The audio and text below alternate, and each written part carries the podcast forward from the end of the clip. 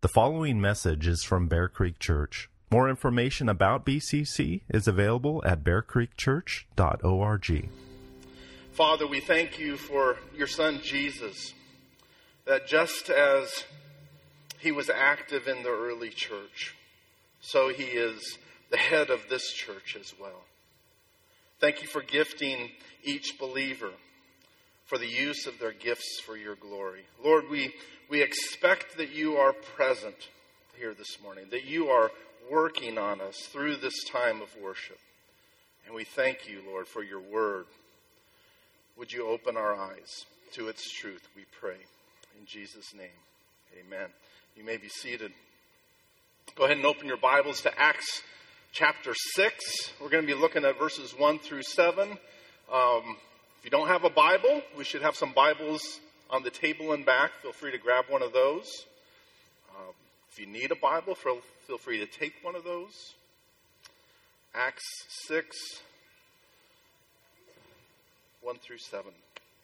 Now, in these days when the disciples were increasing in number, a complaint by the Hellenists arose against the Hebrews because their widows were being neglected in the daily distribution. And the twelve summoned the full number of the disciples and said, It is not right that we should give up preaching the word of God to serve tables. Therefore, brothers, pick out from among you seven men of good repute, full of the Spirit and of wisdom, whom we will appoint to this duty. But we will devote ourselves to prayer and to the ministry of the word. And what they said pleased the whole gathering, and they chose Stephen, a man full of faith and of the Holy Spirit, and Philip, and Prochorus, and Nicanor, and Timon, and Parmenas, and Nicholas, a proselyte of Antioch. These they set before the apostles, and they prayed and laid their hands on them. And the word of God continued to increase, and the number of the disciples multiplied greatly in Jerusalem and a great many of the priests became obedient to the faith. This is God's word. Okay, you, do you read this and, and think, okay, now, now, unfortunately, this is sounding a little more like the, the church experience that people expect. Instead of the unusual descriptions of of people selling their stuff in order to meet the needs of others instead of opening their homes, and all of the descriptions of, of glad and generous hearts instead of one heart and one soul, sharing and sacrifice, of rejoicing that they be counted worthy to suffer the dishonor for the name of Christ. Now we're getting to the part in Acts where we see a little typical conflict. Do you read this and think, the honeymoon's over? Now things are getting real. Sadly, we expect these kinds of conflicts. And I suppose if we expect them, if this is our attitude about the church, we'll probably live up to or down to these low expectations. Instead, we should remember God is one. And we have the Holy Spirit. So, in light of this, shouldn't we expect unity? Oh, Pastor Brian, don't be so naive. Yes, it would be naive to think that we'll never have disagreements, that there will never be hurt feelings and divisions. But it's not naive to expect true Christians indwelt by the Holy Spirit to respond in a godly way when those conflicts arise. And a part of my responsibility in preaching God's word to you is to encourage a right view of the church. I want us to have a right view of what the church is. And this begins with a right view of God and what he intends. Or maybe even more amazing, what did Jesus pray for us? Remember his high priestly prayer in John 17? Should we expect of anyone's prayers to be answered, Jesus' prayer is going to be answered. Think of it. In the shadow of the cross, here's what Jesus prayed Father, I do not ask for these apostles only, but also for those who will believe in me through their word, that they may be one just as you, Father, are in me and I in you, that they also may be in us, so that the world may believe that you have sent me. The glory that you have given me, I have given to them, that they may be one, even as we are one. I in them, you and me, that they may become perfectly one, so that the world may know that you sent me and loved them even as you loved me.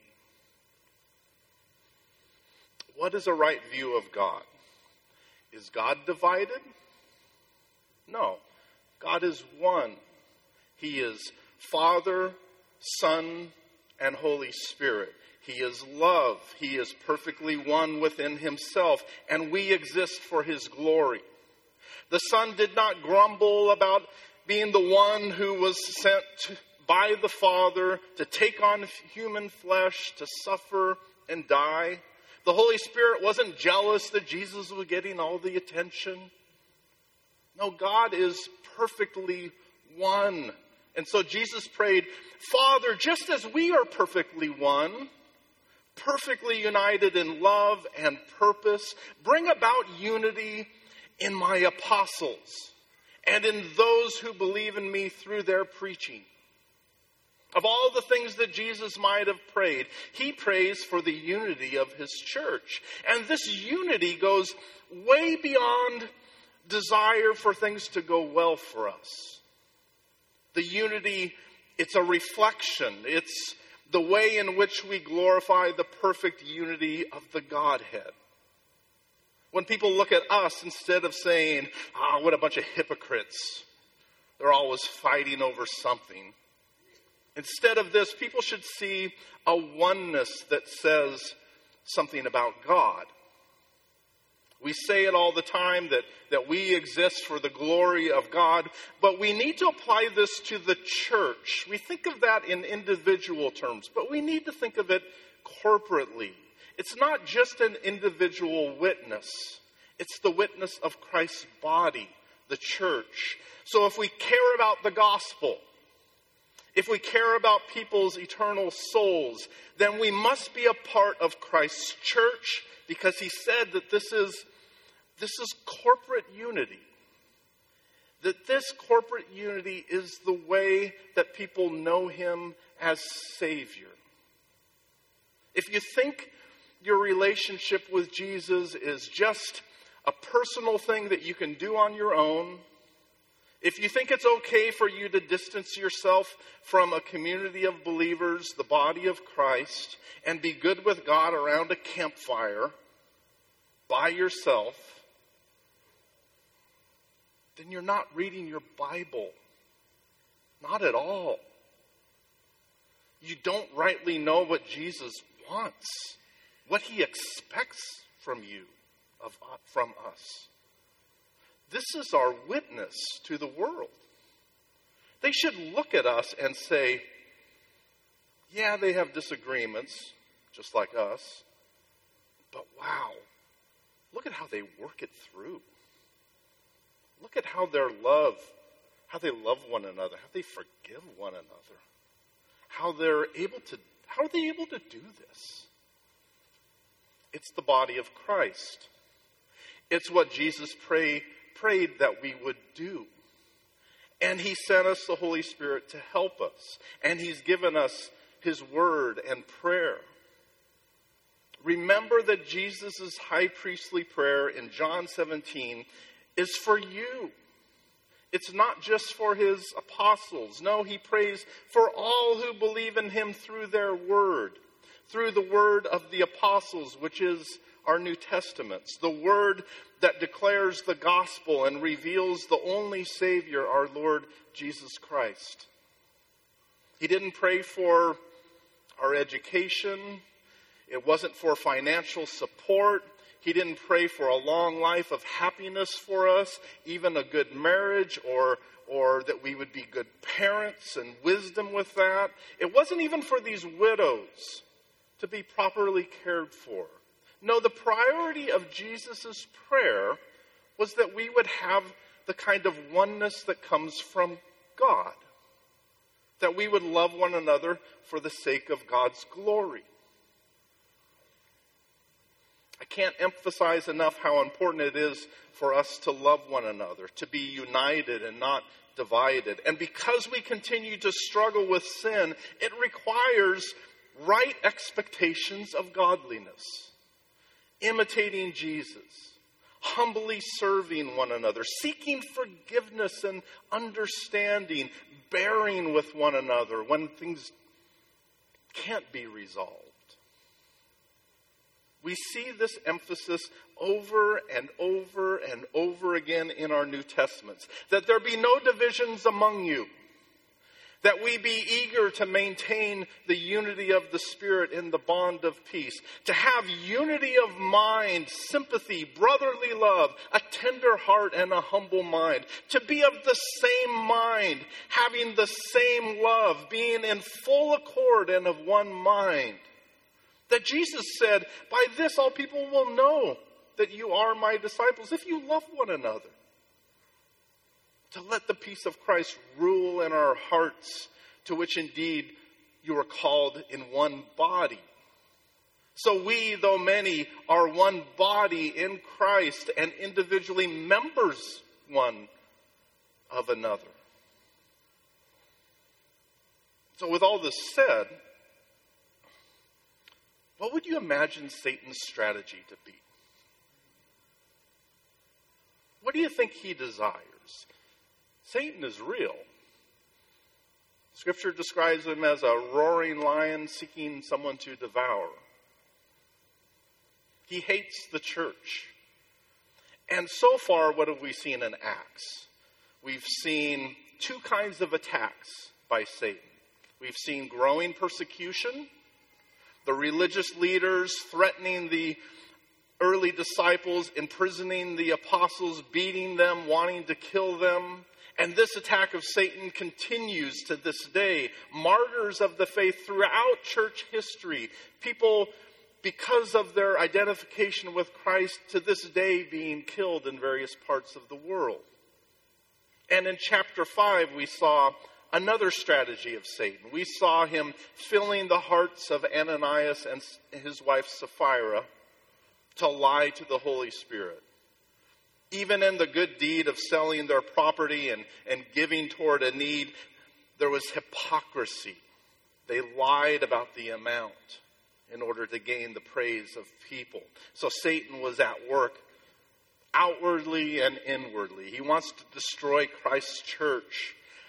And now in chapter 6, there's another attack grumbling, murmuring. That should remind us of the days of Moses.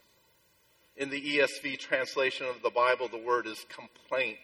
A complaint by the Hellenists arose against the Hebrews. And really, the complaint was against the leadership, against the apostles for how things were not being handled. The word complaint is also translated as grumbling and muttering. It's the same word in the Septuagint, that is the, the, the Old Testament translated into Greek. It's the same word in the Septuagint that describes the murmuring of the Israelites toward another leadership, Moses, grumbling about the food, muttering about living in these desert conditions, grumbling about his leadership. Here's the situation in Acts. The Hellenists, who are the Hellenists? Well, Hellenists were the diaspora Jews, born and raised outside of Israel. Diaspora meaning dispersed or scattered.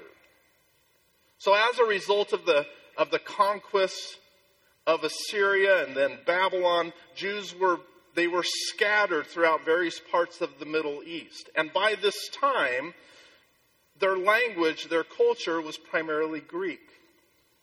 They were still Jews. They had their synagogue and their copies of the scripture, which would have been the Septuagint in Greek. Okay, but then there's these Hebrews. Then there were Jews living, the Hebrews were the Jews living in Jerusalem. The Hebrews, um, they would have gone to synagogue, the liturgy would have been in Hebrew, and then the message afterwards probably would have been in Aramaic, their common language. So think now think of Pentecost. Pentecost is this celebration. Uh, uh, the diaspora Jews from, from all over, they're going to come for this, this gathering, this celebration, along with the Hebrew Jews who lived in Jerusalem, and these scattered Jews coming from, from different cultures, knowing different languages. Greek would still be a common language, but they're familiar with different languages. They heard the gospel in their native tongues. We think of you know Jews and Gentiles coming together, but initially it's it's Jews, different kinds of Jews coming together, and then those scattered Jews going back to their many of them going back to their cultures, sharing the good news, and Gentiles being converted.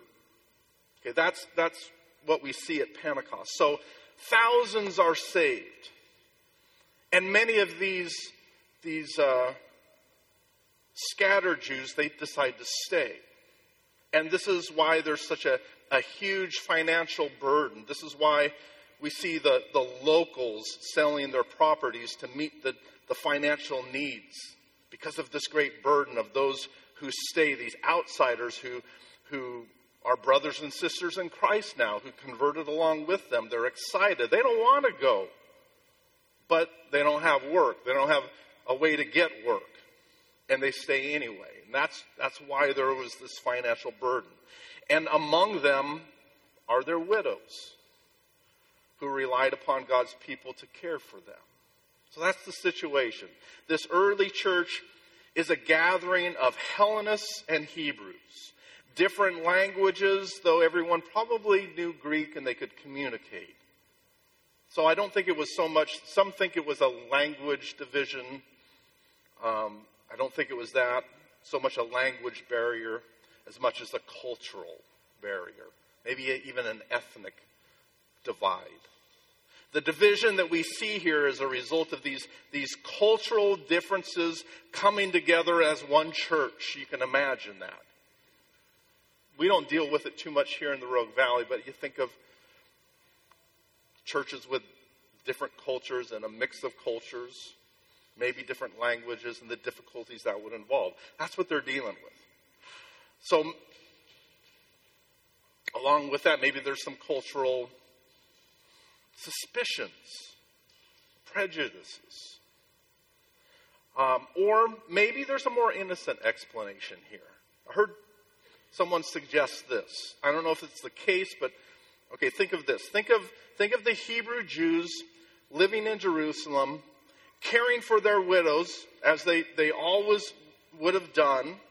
Uh, it's a regular part of their culture. The Old Testament has a lot to say about caring for widows. And so in their culture, money would, was regularly co- collected. This was already going on. This is their history. And it, and it was then distributed by the temple authorities. Okay, but now they've They've converted to Christianity. They still think of themselves as Jews. They're still calling themselves Jews. They don't go by the name Christian yet. Their, their conversion creates this conflict with the temple authorities. And so they probably began to gather their own funds instead of contributing it to the temple. They probably started gathering their own funds, recognizing this conflict so that they can distribute to their own. I'm speaking of the Hebrew Jews now. So it was a normal part of their life. They functioned as they always had. And it would have been, it would have been really easy for them to assume, to think that the Hellenist Jews were in the same situation. They were collecting their own as well. So maybe it's just a misunderstanding. Maybe they assumed that, you know, like us, we can't, we've got to do something different. You know, the temple authorities aren't, there's a problem here, so we better take care of our own.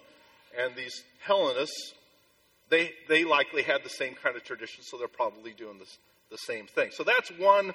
Um, I say all that to point out the importance of. Um, we should assume the best in each other, shouldn't we? There might be a, a reasonable explanation that maybe a little humble communication about a misunderstanding can be solved in a reasonable way. I don't know if this was really the case, or if, or if maybe there was preferential treatment going on.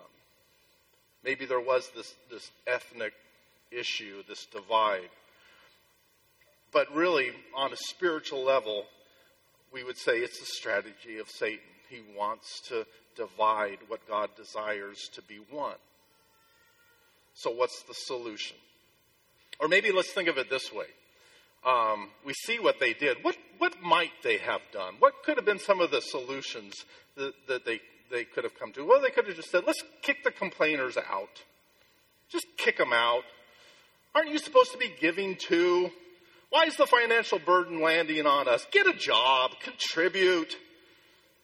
Maybe then we'll have enough money to take care of everyone. Just okay, so they could have just kicked out the complainers, or they could they could start a new church. Uh, the Hebrew Christian church and the first church of the Hellenists. Just do your own thing. Another bad solution would have been hey, let's do two services.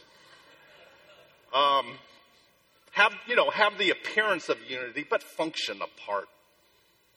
Maybe a, a, a traditional Hebrew style service and then maybe a little more contemporary Hellenistic one. Um, after all, isn't this the answer to so many churches today? We like hymns. Oh, come on, get out of the dark ages. There are good contemporary songs to sing. I know. How about you get what, how about you get what you want? I get what I want. Let's just have two different services because we're both too selfish to worship together. As you can tell, I'm not a fan of traditional and contemporary services. It makes me cringe. That's not oneness. I'll never forget the example of Bob Rickabaugh. Some of you remember Bob. Years ago, he, um, he moved to the valley to actually take care of his son. Bob was 90, in his 90s. Came to take care of his son instead of the other way around. And Bob did many things in life. He was a contractor, he was a pastor, um, he was a golf course superintendent. He did a lot of things. So, being in his 90s and, and pastoring a church, you'd think that Bob would be pretty set in his ways. And he was. He was set in his ways. In, in many good things, he had his good routines. So, when Bob, when Bob first started coming to BCC, he typically showed up late which was not at all a part of his character. But he did this because his preference was traditional hymns, and we had guitars. So instead of enduring uh, what he didn't prefer, he just came after the music was over and listened to the preaching. Now, I don't know how many weeks or months it was, but at some point, this man in his 90s who we just loved and admired him. He had so much of God's word memorized, and you couldn't have a conversation without with him without him quoting scripture in King James, of course. Um, this elderly, very godly man, after some weeks, actually came to me and confessed that the Lord convicted him about his attitude that he was a part of this church and that it was wrong for him to let his personal preferences get in the way of worship and fellowshipping with the body. He's nine, in his 90s, showing such godliness and humility. And from then on, Bob came early, he sat in the front row, and he sang loudly, joyfully, enthusiastically. You would never have known that there was a struggle. That's godliness. That's preferring the needs of others and seeking unity and joy. So I'm not a fan of separate services based on styles and preferences because it just isn't unity. It's not the unity that God intends. Don't ever think that we'll ever do that. Okay, how about a fourth bad example? They could have just shunned them. Uh, sometimes people, you know, they'll stay and instead of seeking peace, instead of trying to work things out, they just coexist in tension and at best ignore the other group and at worst ignore and gossip about the other group, which creates greater division and hurt. So these are some bad things that could have happened. Um, and thankfully, the apostles didn't do any of these things. Instead, they actually went to the congregation, and some think that they specifically went to the people who were, who were bringing the complaint, the Greek speaking Hellenists, because what do we notice about the seven men who were chosen? What we notice is all of their names are Greek. What a brilliant humble solution to involve those who were hurt and encourage them to choose people that they believed would be fair. And what I love about this is that the apostles, they didn't seem to be defensive. It appears that they recognized the problem and they, they just wanted to solve it. And if they brought this problem not just, just to the, the the Hellenists, but to the entire congregation. What does that say as well, since the choice of these seven men, they're all Greek? What does that say about the congregation and their understanding and grace? It's beautiful, isn't it? It's beautiful to see God's people working out a problem. And when we when we look at this, we see a few principles that I want to uh, keep in mind that I want to offer to you. First principle that we see is a division of responsibility. There are many needs within a church, and there are different gifts that God gives to each of his children. Paul tells us in 1 Corinthians 12 that there are a variety of gifts, but the same Spirit. And there are a variety of service, but the same Lord. And there are varieties of activities, but it is the same God who empowers them all and everyone. To each is given the manifestation of the Spirit for the common good. Did you hear what that's saying? If you're a Christian, then God has gifted you with at least one gift. At least one. Probably many, but at least one. He's gifted you to be involved, to bless others within the church our Western way of doing things, we're just, we're used to being an audience, to passively sitting, listening, doing nothing, leaving.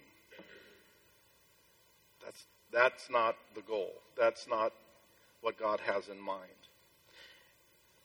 And it, it doesn't, doesn't it make sense that the use of your gift will not only bless others, but it's going to give you a sense of purpose. Satis- there's satisfaction in, in using the gift that God has given. How frustrating to have a gift and not use it. This is God's design. We're a body made up of various parts, and each has a function, and the entire body benefits by the use of your gift. Yeah, but I'm not, not as good as so and so and out of pride, you deprive the rest of the body from what God has given you. Is God not sovereign over this church and the people who are a part of it and the gifts that they have? God gave you at least one gift and He intends for you to use it. The complaint came to the apostles, but the apostles knew, they knew their calling. They knew their purpose, their gifting. And thankfully, they didn't take it on themselves, but divided the responsibility to others. Caring for the widows was incredibly important. And we should hear the response of the apostles, we, or, or we should not hear the response of the apostles as something like, well, that's beneath me, serving tables. I have more important things to do. That's not their attitude. They just knew their calling. I don't think it's their, their attitude at all. Jesus called them to preach the gospel, and it would have been a disaster if they, if they were control freaks who just had to do everything themselves. Preaching, preaching is a priority for the church. It always must be. Jesus said, For what will it profit a man if he gains the whole world and forfeits his soul? There is a priority, and yet both of these things are important. All of these things are important. And this is why we need a division of responsibilities. I, you know, I am so thankful for our deacons who, who serve and minister in so many practical ways. Even recently, um, um, bringing gifts to our widows, letting them know that we love them and are thinking of them. I'm so thankful for our deacons and elders and, and each of you that use your gifts helping with the care of our children, the music ministry, details of administration and finance. And I realize I, I, I always hear these stories of, of these horror stories of being a pastor. And I realize how blessed I am because um, you hear these stories of, of the burden that so many pastors feel, and they burn out and they leave the ministry because everything's on their shoulders. But we, we have such a good team of elders and deacons who are gifted in areas that I just am not. And it's such a good teamwork that we have. So good to work together. So, one principle that we see in our text is a, is a right division of responsibilities, and another is a plurality of leadership. The particular need in Acts requires a lot of wisdom, a lot of discernment in order to, to solve this problem and to avoid division within the church. And having this group of seven creates a great balance. Not just one guy in charge who could be accused of wrong motives, but seven accountability, wisdom shared. The two church offices that are mentioned in our New Testaments are deacons and elders, and with each, the appointment is never mentioned in a singular sense, but in plurality. Something that Pastor Dale believed and taught from the beginning of this church is the importance of a plurality of the elders in leading God's church. Now, believe it or not, Pastor Dale, with his big personality, didn't act like the CEO. People assumed that. I get questions every once in a while where people just assume that, that because he's so charismatic that, that he just got everything that he wanted, that he was the CEO, kind of Moses style leadership. Um, but he considered himself, you know, pastor and elder are, are synonyms. He considered him, himself just another elder. And the elders, you know, believe it or not, we said no to him sometimes. And that's healthy. And he recognized that. Praise God, he knew and wanted and submitted to a biblical form of church leadership, a plurality of elders. And this same principle applies with our deacons. And this deacon like group in Acts, a plurality that leads to accountability, shared wisdom, godly cooperation in meeting a need. A third principle for sound church leadership is the recognition of spirit. There, there are spiritual qualifications. There should be, right? We see it um, concerning specifically with deacons and elders, spiritual qualifications for them. So should never be chosen because they're the popular person in the group or, or big in the community. Spiritual qualifications. The apostles, they didn't come to the people and say, we have a need involving the distribution of food, so go ahead and pick seven men who they should be in the food service. They should be businessmen. They should, they should have some resources in case we um, uh, run short on supplies. No, if this were any typical organization, those would be those would be good ways. They would be good qualifications to consider. But since this is God's church, they said, pick seven men of good repute, full of the Spirit and of wisdom. And what this tells us is that the apostles understood the real problem that was going on here. It really wasn't just a financial problem or a lack of food, it was a spiritual problem, an attack from the enemy who wants division. And so they needed some spirit filled men with godly wisdom.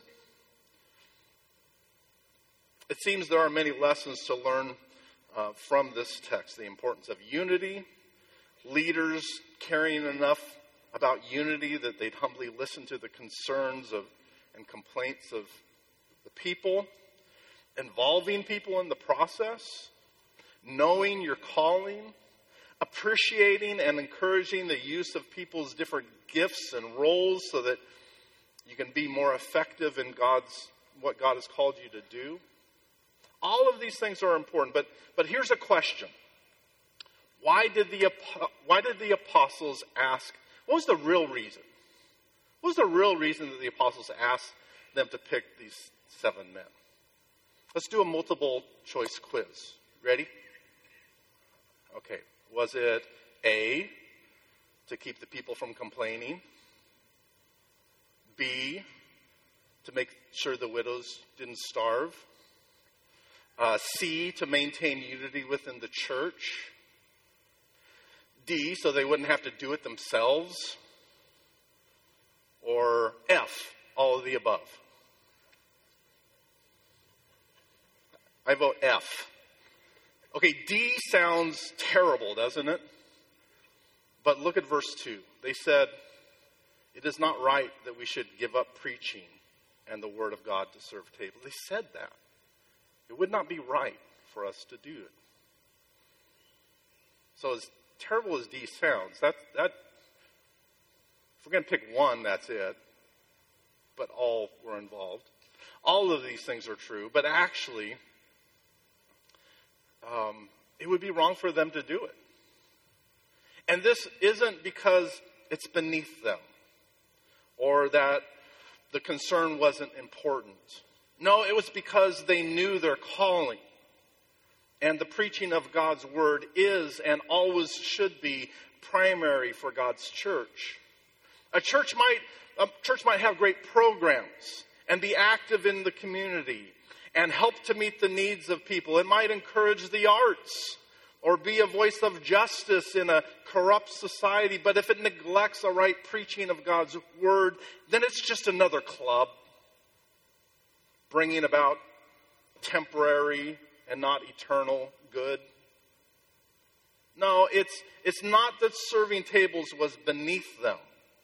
They, of all people, would remember, they would remember Jesus stripping down to a loincloth, wrapping a towel around his waist, pouring water into a basin, and washing their stinky feet. Doing what even was beneath most servants. I'm sure they remember him saying, You know that the rulers of the Gentiles lord it over them and their great ones exercise authority over them. It shall not be so among you.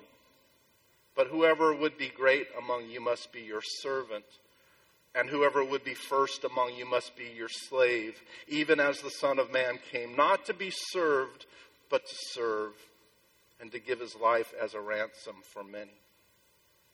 This is the Jesus they knew. This is the Jesus they preached. This is the Lord we're called to imitate. And if he, being God the Son, did not count equality with God a thing to be grasped, but emptied himself by taking the form of a servant, being born in the likeness of men, humbling himself by becoming obedient to the point of death, even death on a cross, then how could we not respond in like manner? No, the apostles, they knew their calling And it's important for each of us to know ours. Acts. Acts is a challenging book, a beautiful example of what we ought to look like as Christ's church.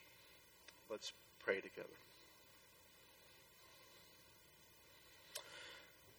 Oh, Father, make us humble. Give us a vision for our lives as a part of Christ's church. To not be so individual in our thinking, but to, Lord, to see our part in your church as important, as a witness to the world. Challenge, Lord, challenge each of us to connect and use the gifts that you've given us and to have right expectations of each other. Lord, guard us from division, and when there are issues, help us to react in godly wisdom and with a desire for a, a unity that will cause those looking on to see something weird, special, different, a witness to you. A witness to you, our God, who is perfectly one. Thank you for calling us into a body, this body. Help us to glorify you, we pray. In Jesus' name, amen.